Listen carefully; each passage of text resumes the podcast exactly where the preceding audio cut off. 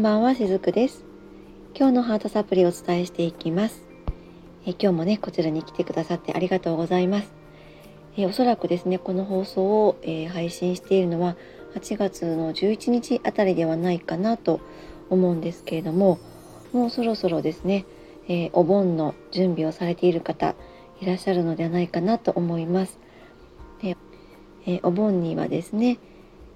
お里の方に帰省されてきたっていう方もいらっしゃるかと思います。でもまあ今はちょっとまだねコロナが続いているので、えー、できないんですっていう方もね、えー、いらっしゃるかもしれないですね。でまあ今日はですねそういったお盆が近いので、まあ、お盆にまつわると言いますか、まあ、ご先祖様にまつわるお話を今日はしてみたいなと思います。えー、まあ、今日はですねそのご先祖様につながるお話なんですけれども私たちってよく、まあ、日常でも割と最近、えー、結構聞くなと思うんですけれどもご縁っていう言葉、えー、よく聞きませんかね？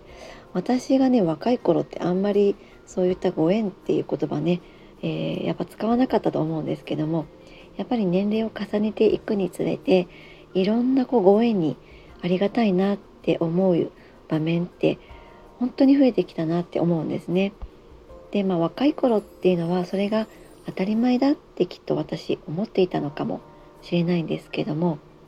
当たり前ってきっとなくって全ては偶然ではなくって必然で起きていることなんですよね。だから当たり前ではなくってあの必要であって、えー、ご縁があるんだなって今ではそんな風に捉えています。なのでどんなことにもえー、ご縁があってありがたいなって、えー、感謝するような気持ちもね結構若い頃に比べると増えてきているなってそんな風にも感じていたりするんですね。でこのご縁っていうのはそれがつながるためには数限りない見えない力っていうのが働いていると思います。でこの目に見えないたくさんの助けを借りて人と人っていうのは出会うんですね。でもちろんこの目に見えない存在っていうのの中にご先祖様っていうのも含まれています。自分の子孫がこの人にはこういった経験が必要だろうなとか今はここが危険だなって思った時にいろんな形でもってそれを教えてくれるのもやはりご先祖様なんですね。そしてこのご縁に偶然ってないんですよね。ご縁はすべて必然です。必要な時、必要なタイミングで必要な人と出会います。そしてそのご縁には必ず意味があるんですね。この意味に思いを寄せてみると人生はより良いものへと動き出すと思います。自分の人生の意味っていうのが見えてくるんですね。セッションやなんかでご相談いただく中にその我が家には代々受け継がれている、まあ、罪悪感があるように感じますと。みんなが強がって本心や本音では言えない言わないような家族ですって、まあ、そういったねお悩みを相談される方もいらっしゃるんですね。でも、まあ、セッションを通していくうちにそれを手放しますと。それを次に次の代に受け継がないように私で終わりにしますって、まあ、そんな風にね言っていただくこともあったりします。で私この言葉を聞くとすごくあの嬉しくなるんですね。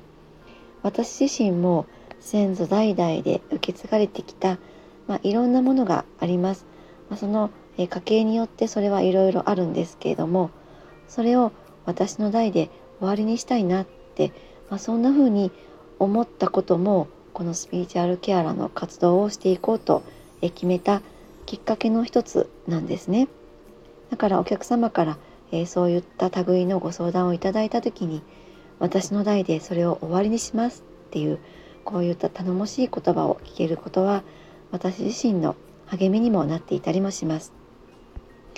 あのきっとね自分のこととか自分のご家族のことまたその代々伝わっていることっていうのをお話ししてくださるのってとても勇気のいることだと思うんですね。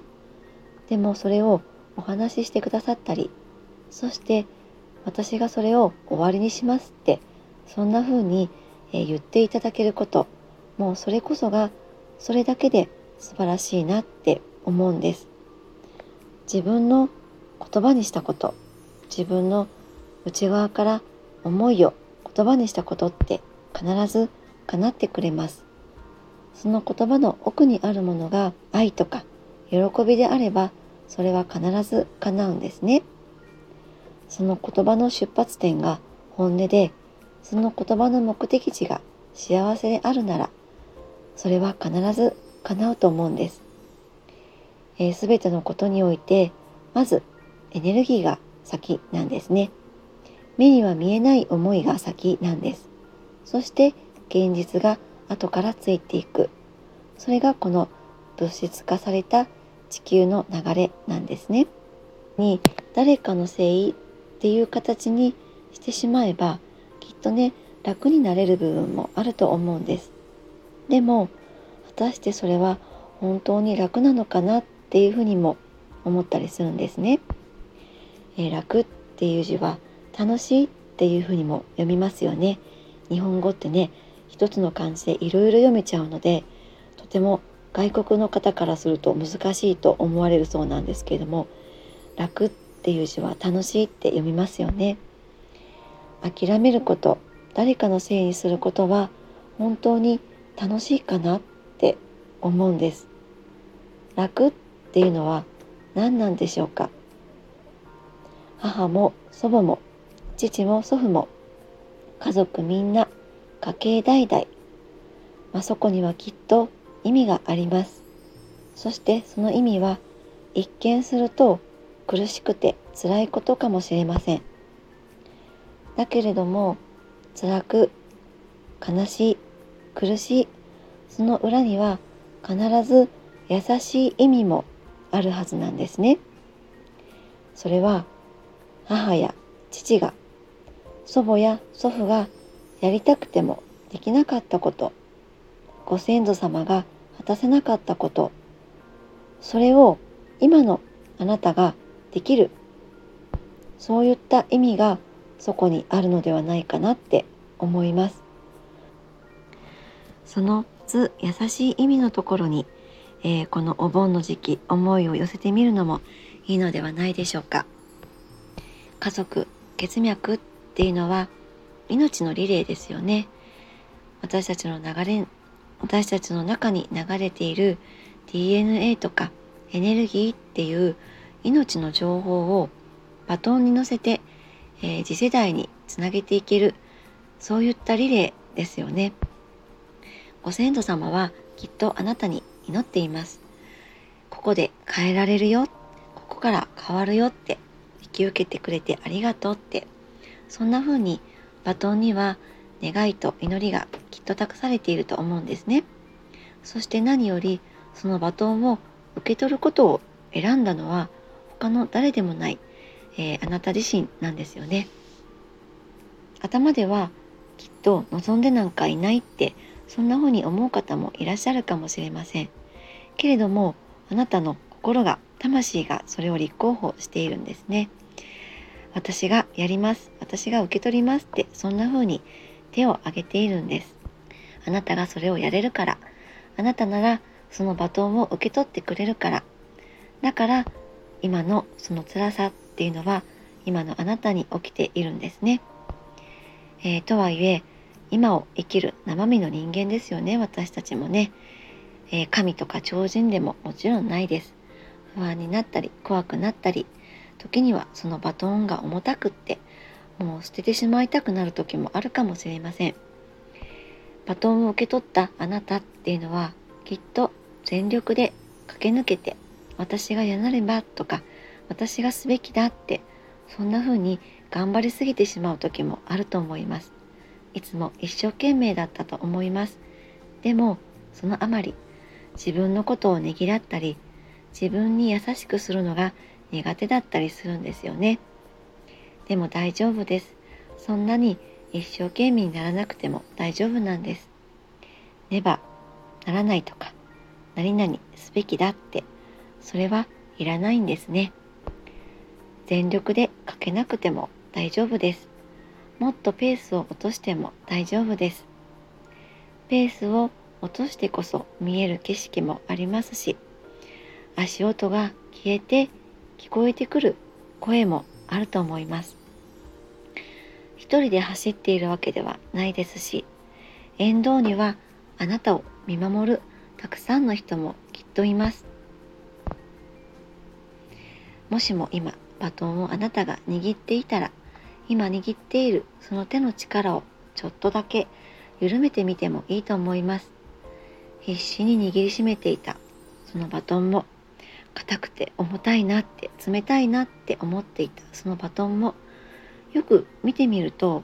すごくカラフルな色をしていたりとかですね。あらこんな字が書いてあったなとかですね。いろんな気づきと発見がきっとあると思います。そんな時周りを見れば助けてくれる人もきっといます。そこにご縁が必ずあるんですね。耳を澄ませば励ましてねぎらってくれる人もいますそしてそんなご縁こそあなたはきっと待っているんですね。そしてそんなご縁の中にあなたはきっと今日も生きています。そんなご縁に気づく時それは丸い輪になってその丸と丸とがまたつながってまた新しいご縁が結ばれていって広がっていくと思います。はい。今日はこんなメッセージをお届けしました。